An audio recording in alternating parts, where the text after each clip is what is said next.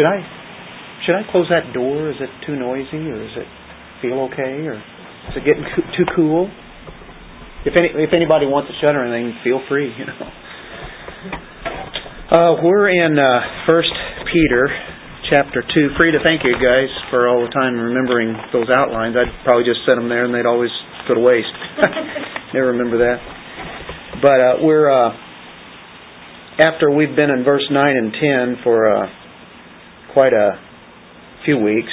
The glorious privileges of, of the Christian. Matter of fact, all of First Peter chapter one and two seems like dealing with privileges that we have, but just in those just in those two verses, you have a Christian who is chosen. He's a royal priest. He's holy. He's owned by God. He's granted mercy by God. He's uh, he's part of the people of God. And at the same time, we know that we're citizens of heaven, and then we live here on this sin-infested, hostile world, and we're here to glorify God. And by uh, by that, we see that because of that, we are to live inwardly pure lives, and outwardly our behavior is to be excellent. And that's what verses 11 and 12 are dealing with. But the issue is all about the glory of God again, because in verse 12, even when he's telling them that the uh, behavior is to be excellent among us, among those Gentiles, says that they may, because of your good deeds as they observe them, glorify God in the day of visitation. So even in that, just in that little section of two verses, we get attention that is for God. All human behavior, uh, behavior really is meant by um, God to get attention to God, to bring glory to Him. All of our behavior that we have here. So we're to be quite the, uh, I guess you could say, positive, significant um, uh, significance uh, should be making an impact on a lost world, the, the Gentiles, pagans as he uses here. And, he, and then when you tie it together with the glory of God, from the time we get up in the morning and everything that we do, all the way to the time that we go to bed at night, should point to the very glory of God. And uh, so we are to be giving that positive, uh, significant influence on people. Now, the problem is, is that the enemy does not want us to give glory to God. Everything but that is what uh, his desire is, uh, whether it be the world, uh, the devil, of course, the flesh. And what Peter is bringing forth here is that we're in a fierce warfare, and this war is attacking our very souls, and this hostile world wants to suck us into it as uh, we live here. And of course, what, what's going to happen is that uh, all we're going to do is just be an echo of, I guess you could say, um, how the culture is today that neglects God.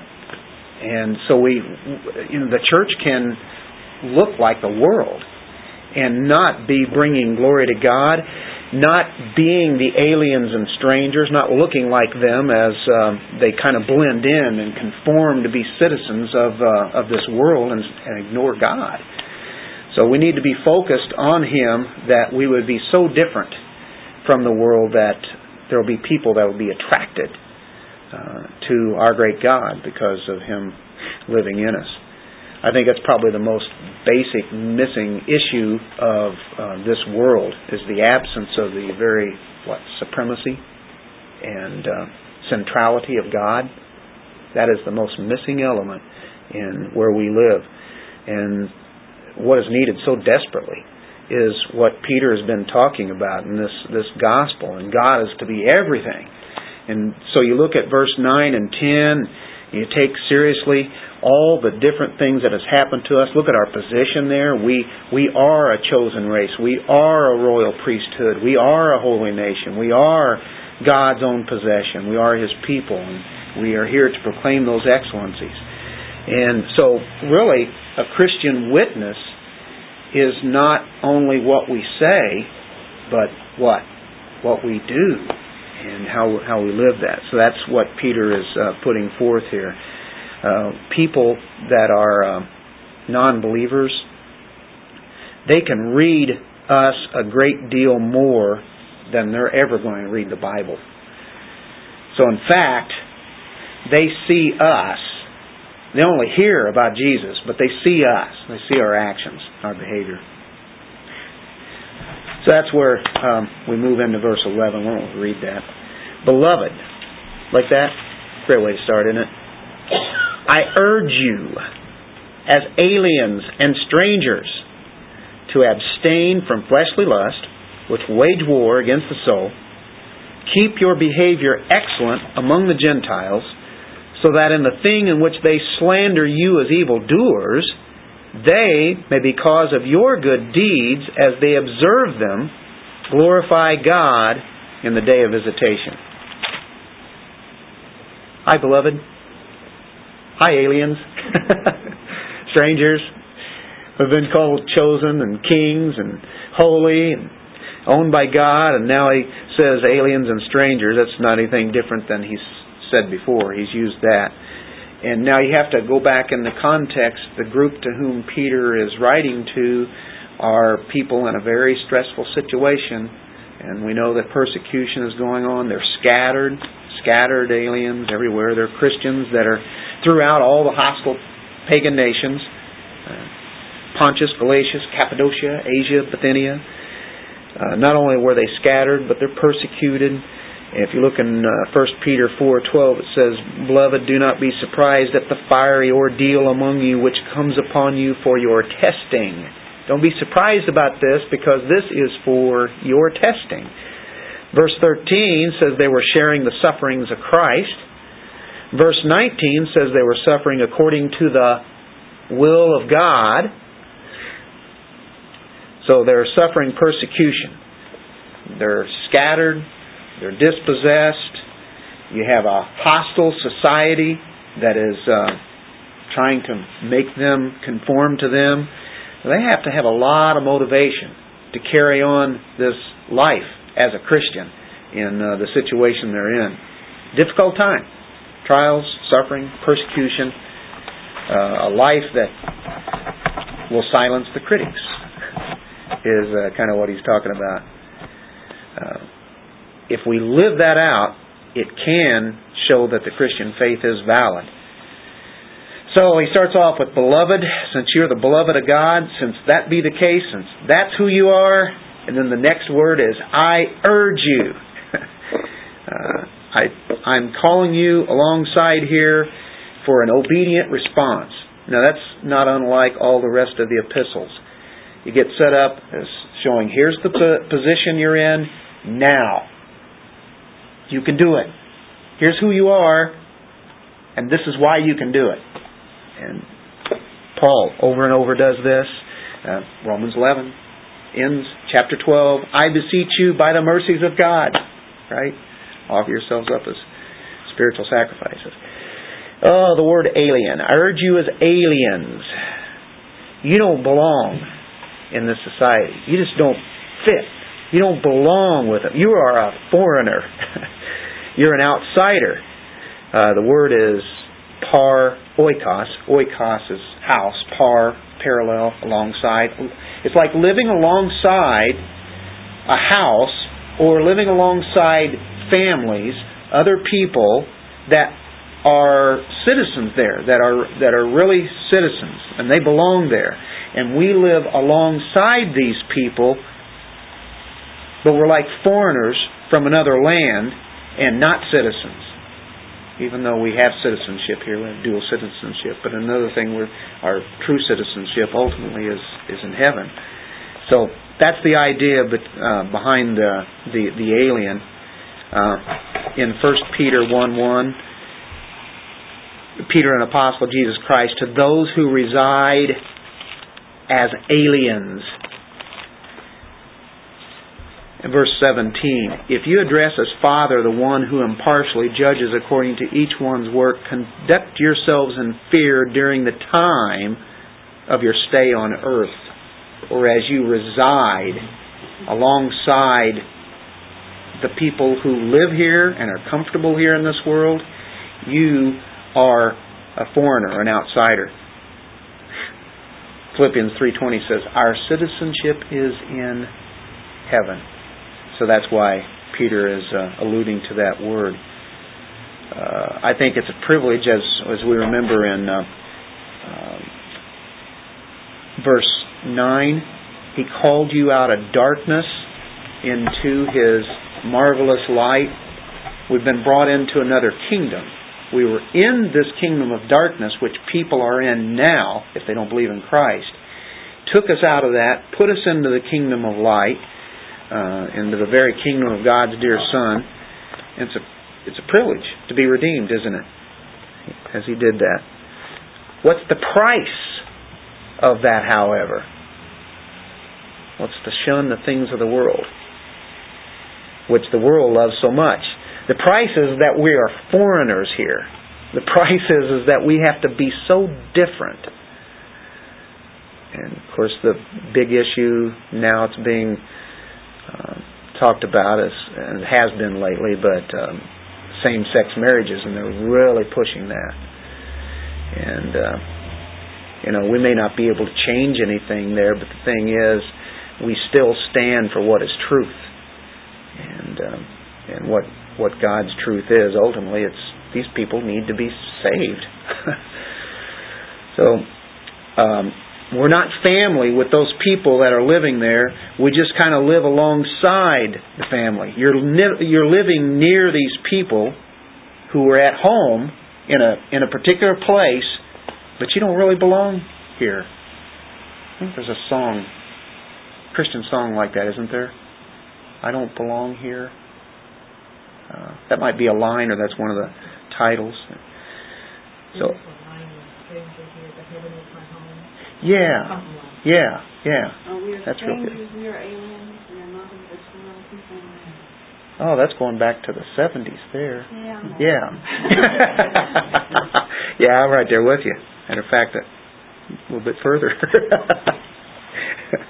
well, the next word is strangers. They probably took this right from this passage, right?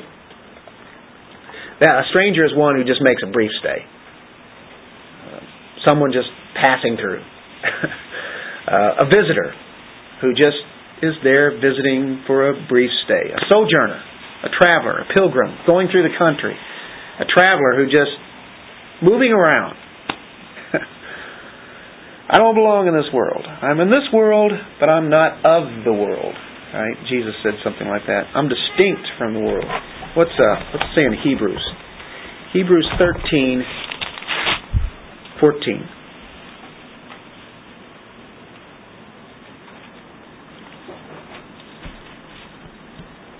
For here, right here, this world, we do not have a lasting city, but we are seeking the city which is to come.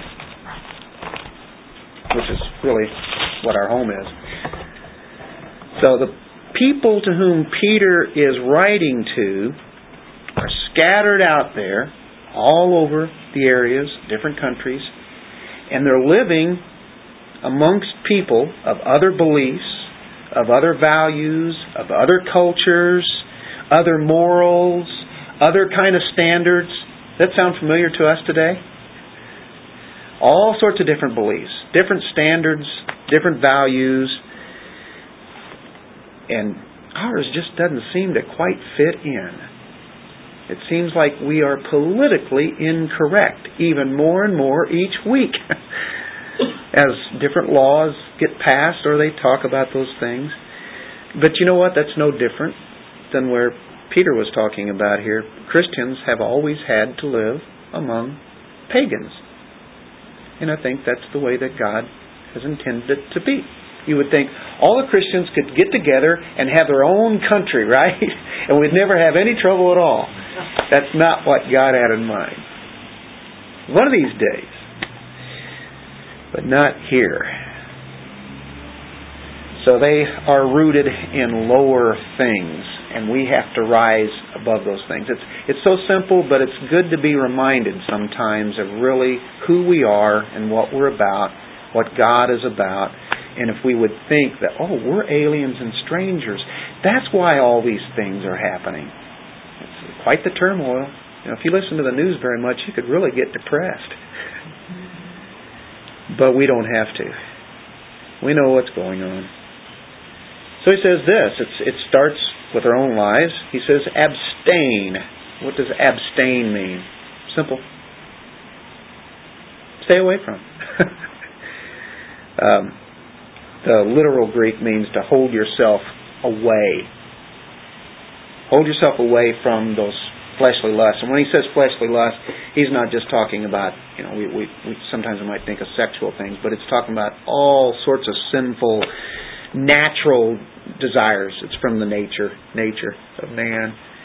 And um, fleshly lust, or he's saying, okay, now the conduct as far as the inside is concerned.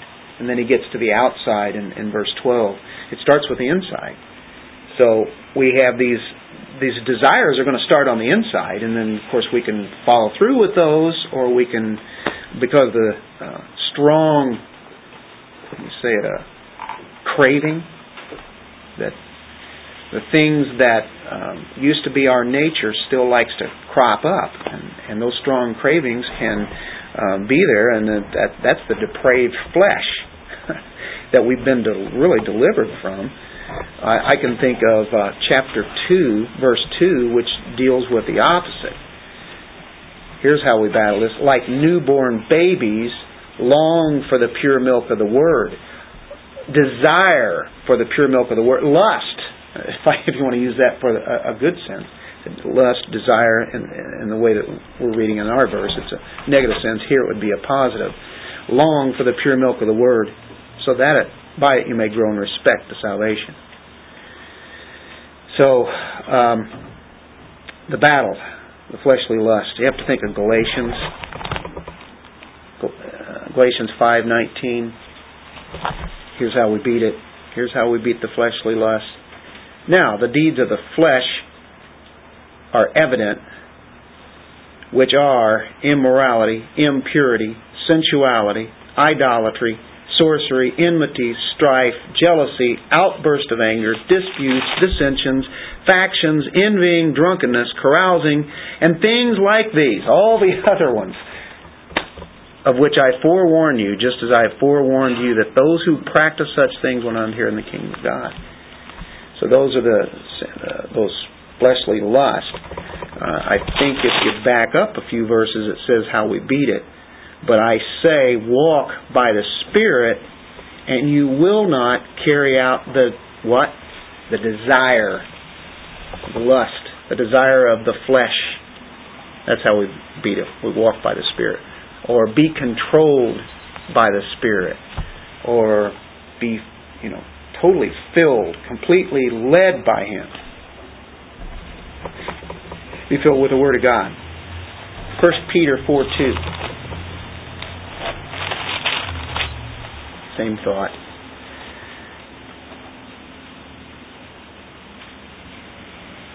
So as to live the rest of the time while you're here in the flesh, no longer for the lusts of men, but for the will of God.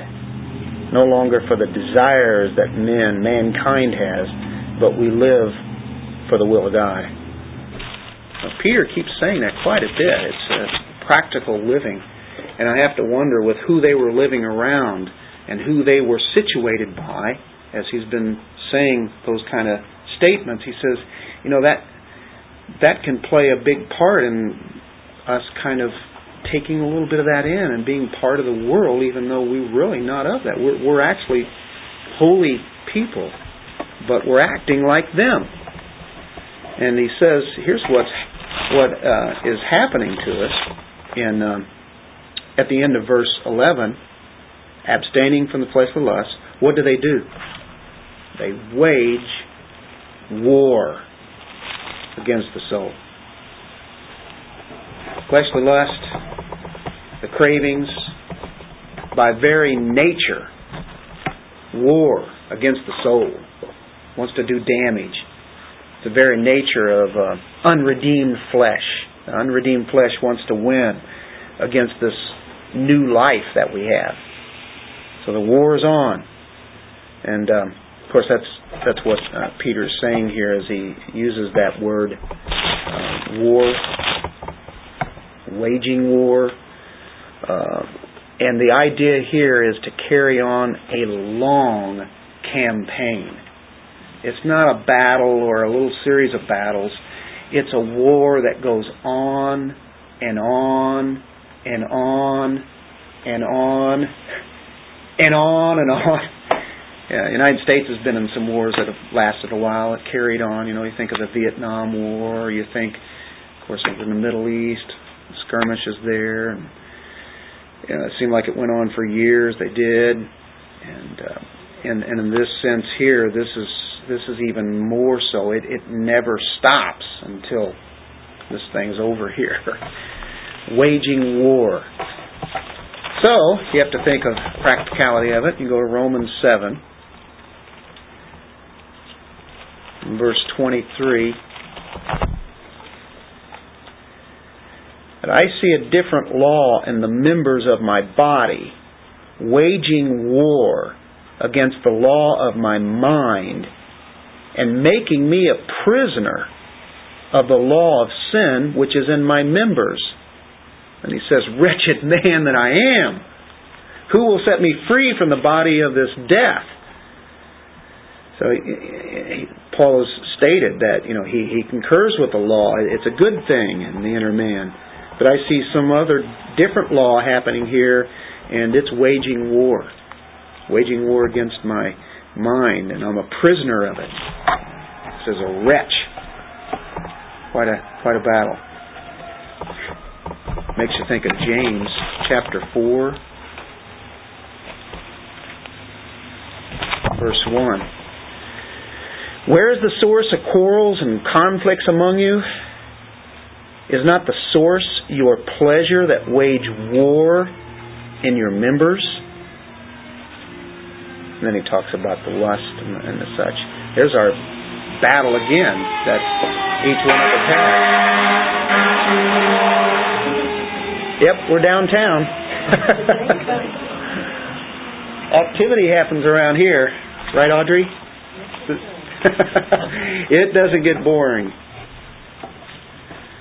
So, lust, battling your soul. Lust comes up with thoughts, whatever temptation it may be, and then it can draw them into your mind, and all of a sudden, as James uh, has already uh, talked about, that'll lead you into sin, as he talks about in chapter 1. That's spiritual warfare.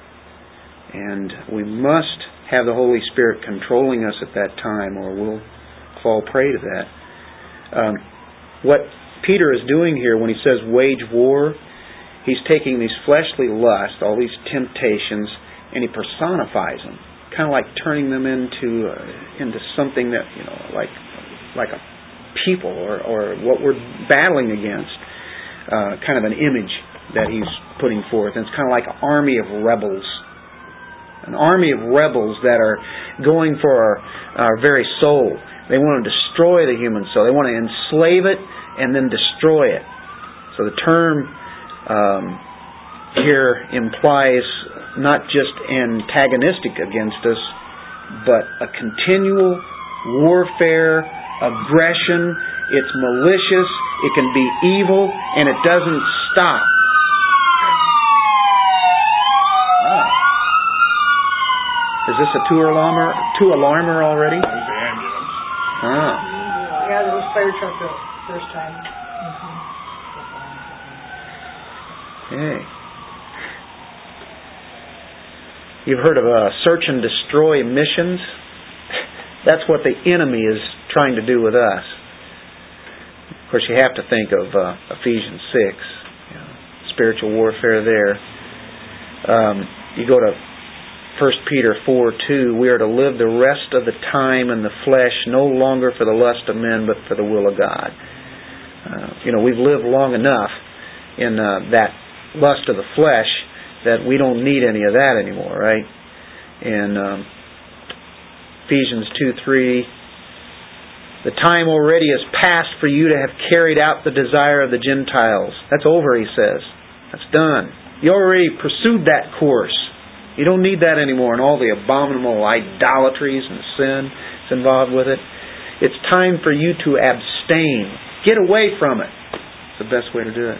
What does John say? Love not the world, neither the things that are in the world. For the world passes away and the lust thereof. But the one who does the will of God abides forever, and all that is in the world, the lust of the eyes, the lust of the flesh, and the boastful pride of life, it's not of God, but it's of the world. That's where we live. So you stay away from all that. That's what Peter says. War against the soul. You know what the word for soul is? Suke. Suke. Or we get our word psych or psychology. You already knew that, didn't you? Yeah. And that's, you know, that's really the very, uh, our, our very being. That's who we are. That's our, that's our person. Uh, the living soul. Any of you guys ever read uh, John Bunyan's, uh, what was it, Man, Man Soul? That, uh, that, though? Uh, that was the name of the city that it was. Um, can't think of the name of that book now. Anybody remember? We all remember Pilgrim's Progress, but he had another. Jerusalem sinners saved. No, this is a uh, it's a it's a fiction book. Break it. No, boy, you're right though. That's good stuff. Oh well, I had it. It was- Can't think of it now. Anyway, uh, you have this city called Mansoul. Man's Soul. Okay? And it represents, of course, the soul of man. And so he pictures this city. It's surrounded by high walls all around it, right? The enemy wants to assault this city, but there's no way over the walls.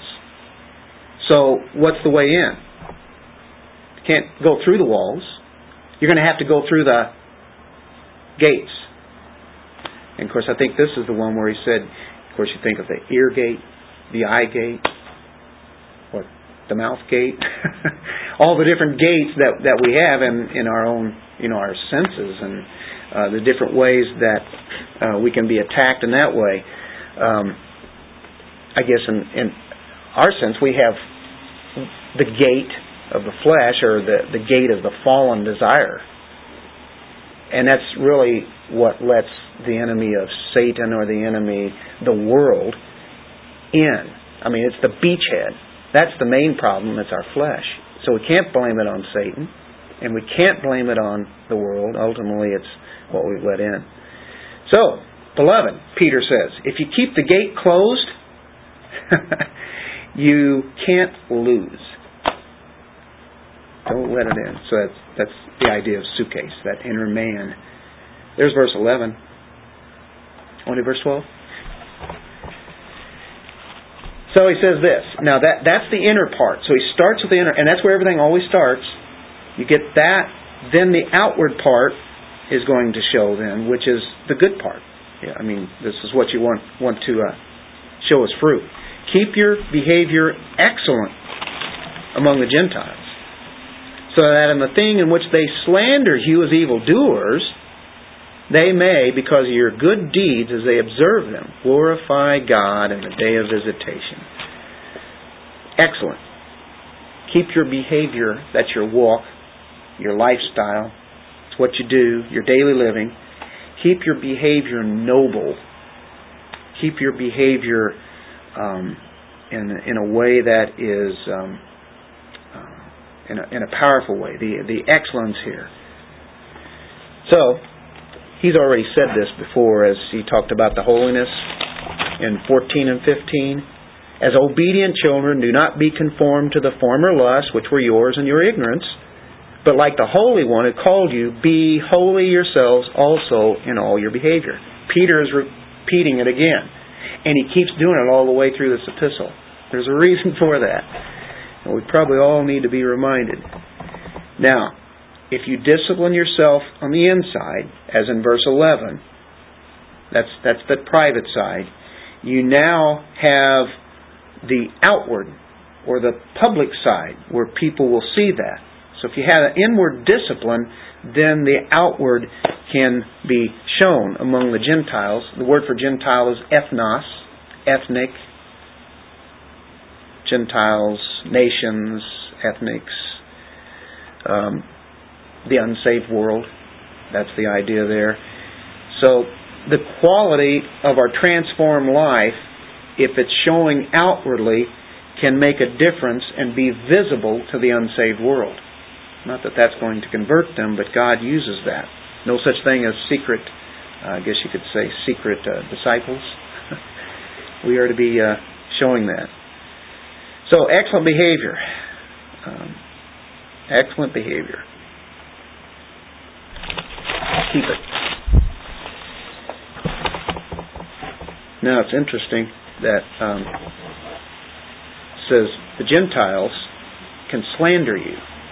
They can say all sorts of evil, wicked, malicious things, and that's the idea there of, of the slander. Um, hostile, the how how much animosity do they have on Christians? Quite a bit as we see today. Always have been, especially if we show who we what we believe in. Very strong word, though, that word for evildoers. They slander you as evildoers. Very strong word. Evildoers. And Peter uses this, like, uh, think about three times in this epistle. And it's talking about a severe, serious punishment for somebody who would be worthy of it. They're worthy of severe punishment. That's that's what they're saying about Christians. They should be severely punished. Of course, some of them were, very much so. Uh, it was it was such a word that they looked upon them as as uh, with contempt. Gentiles looked at Christians with contempt. With uh, they would abuse them, and so they would throw this at the Christians as far as being evildoers. It was commonly used. That was uh, a, a, verbally uh, way of being able to um, persecute Christians. So, um, Christians were hated, they were distrusted, and there were certain um, stories gotten out about Christians which weren't true. He says that in which they slander you as evildoers. One of them was they they called them insurrectionists and that was to be insurrectionist against the Roman Empire, for instance. Human authority. Well, when we look at Peter, he's going to talk about that. Jesus talked about that. Um, and how we're to look at, at uh, the authority as, uh, of the government. Then they called them atheist. The pagans called Christians atheist. Well, the reason is is because they didn't believe in all the other gods the Romans had. They just had one God, but they called them atheist um, cannibals. They said they were cannibal uh, in, in the fact uh, because of their Lord's Supper that they would take, and word got around that they ate their babies. That's the kind of stuff that was going around. That was as late as uh, close to 200 AD. Eating the flesh of human beings. I don't think there was any truth to that whatsoever. They would have their feast and have human flesh. And then immorality. said the Christians were immoral and they had incest uh, that they were involved with. They said they wrecked homes. They were home wreckers. Uh, matter of fact, they uh, also believed in taking slaves and making them rebel against their masters. Uh, we know what Paul said about that.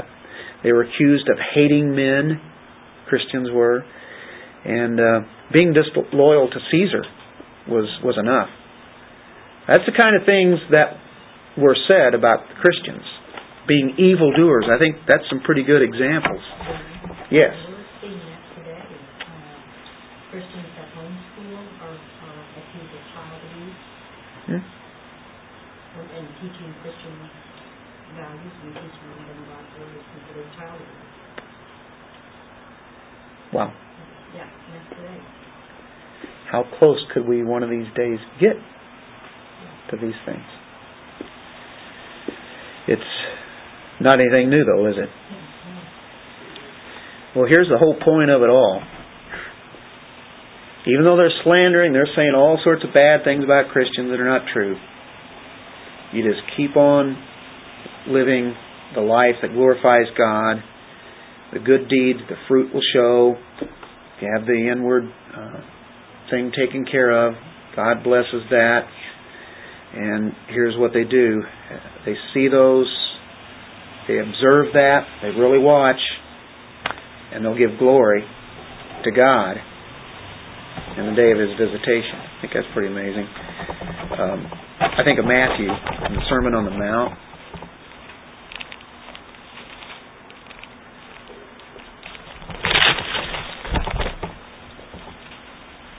all sorts of verses like that. It's, it's talking about living the Christian life.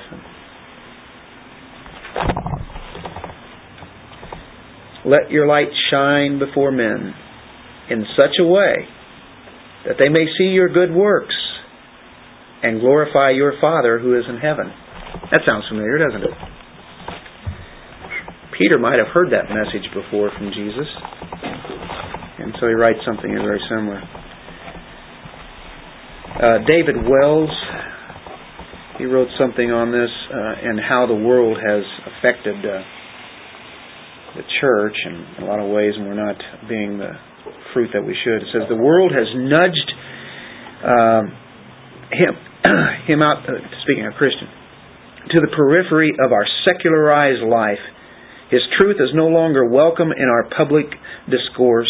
The engine of modernity rumbles on and he is but a speck in its path. And of course, the when you have truth, it uh, kind of gets mowed over by this postmodern world that we live in. Day of visitation in the Old Testament, it was usually when God would he would come to bless the people or he would come to judge them. Um, Isaiah 10, verse 3, speaks of such a visitation.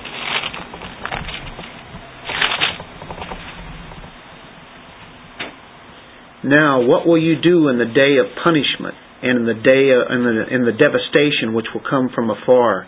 To whom will you flee for help, and where will you leave your wealth? Here he's talking about God is using an instrument of uh, of justice on them, and it's going to be Assyria. Um, but here he's talking about uh, in the day of punishment when Christ would visit them with that kind of judgment. Uh, look in Jeremiah 27, 22.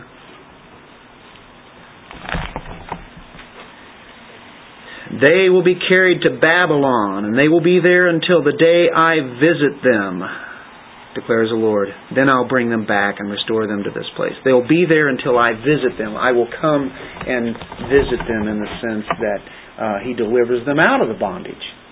So there is a visitation that was of judgment, and then a visitation of blessing or bringing out of out of the bondage. When you look into the New Testament, you'll see that uh, visit, and the way that we're talking about, deals with redemption. Go to Luke chapter 1, verse 68. This is Zacharias, John the Baptist father. Blessed be the Lord God of Israel, for he has visited us and accomplished redemption for his people. Of course, he's speaking of, of Christ as he brings out a, a, prophecy of what John the Baptist was going to do. That was his, his son, and then, of course, being the forerunner of Christ. Um, go to Luke 19 44.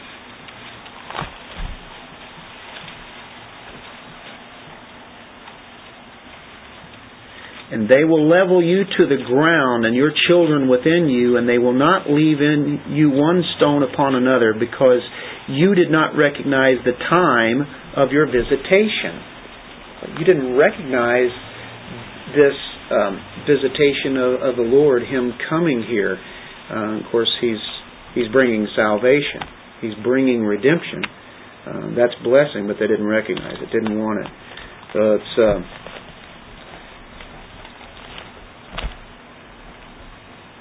here would be the sense of God visiting the unbelievers uh, as a day of visitation as far as salvation were concerned, and an unbeliever who is then converted glorifies God in that particular visit because of the marvelous grace that is put upon him. And now he sees what that is as he opens up the heart of an unbeliever.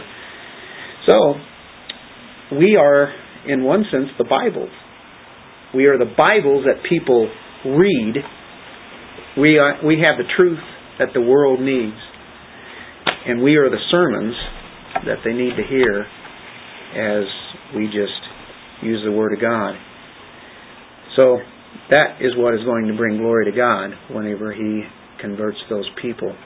And they recognize that uh, these ones who are unbelievers, they recognize the deeds that uh, have been done through them. So, that's dealing with evangelism too, there, isn't it? I think the most effective tool that evangelism has and that we possess is the power that's in a life that is righteous, that lives it out. The ultimate. But he never says anything here about the world changing. Right. I think that glorify God in the day of visitation is that the unbelievers will glorify God if they, they have to because they see who He really is. They won't want to, they won't be changed, they won't be saved, but they're going to have to give Him glory because they recognize who He is. What does it say in Philippians 2? Every knee will bow, every tongue confess that Jesus Christ is Lord. The best thing that can happen is if they would do it now before he comes later because it's dealing with what? You see it redemption and then you see the judgment. Willingly with a changed heart, not under compulsion. Exactly. Exactly. And that's the warning that yeah, go ahead there. Oh, I'm just saying, even fallen angels need to be. Yes. Wow.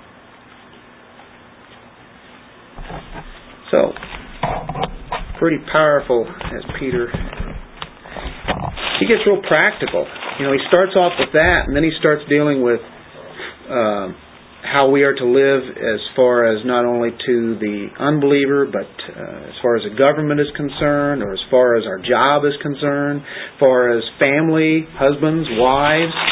Um, so the next couple of chapters, he deals with every aspect of life. And so Peter has given us a great world of uh, promises and doctrine, and now he says, now. Here's how you do it in a world that really is not going to embrace Christ. There are going to be individuals here and there as God sees fit, and He will use us to uh, bring them to Him. That's an incredible thing, isn't it? So, Peter was trying to uh, encourage them on. I think it's pretty practical for all of us. So that takes such wisdom, though, don't you think?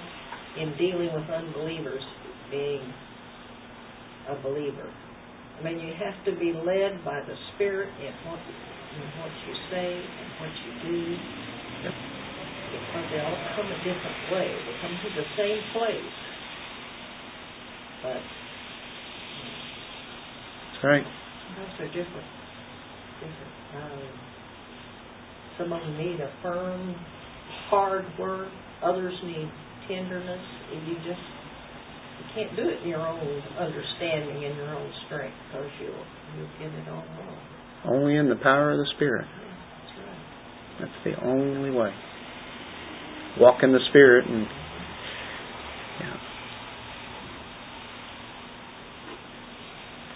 Let's pray.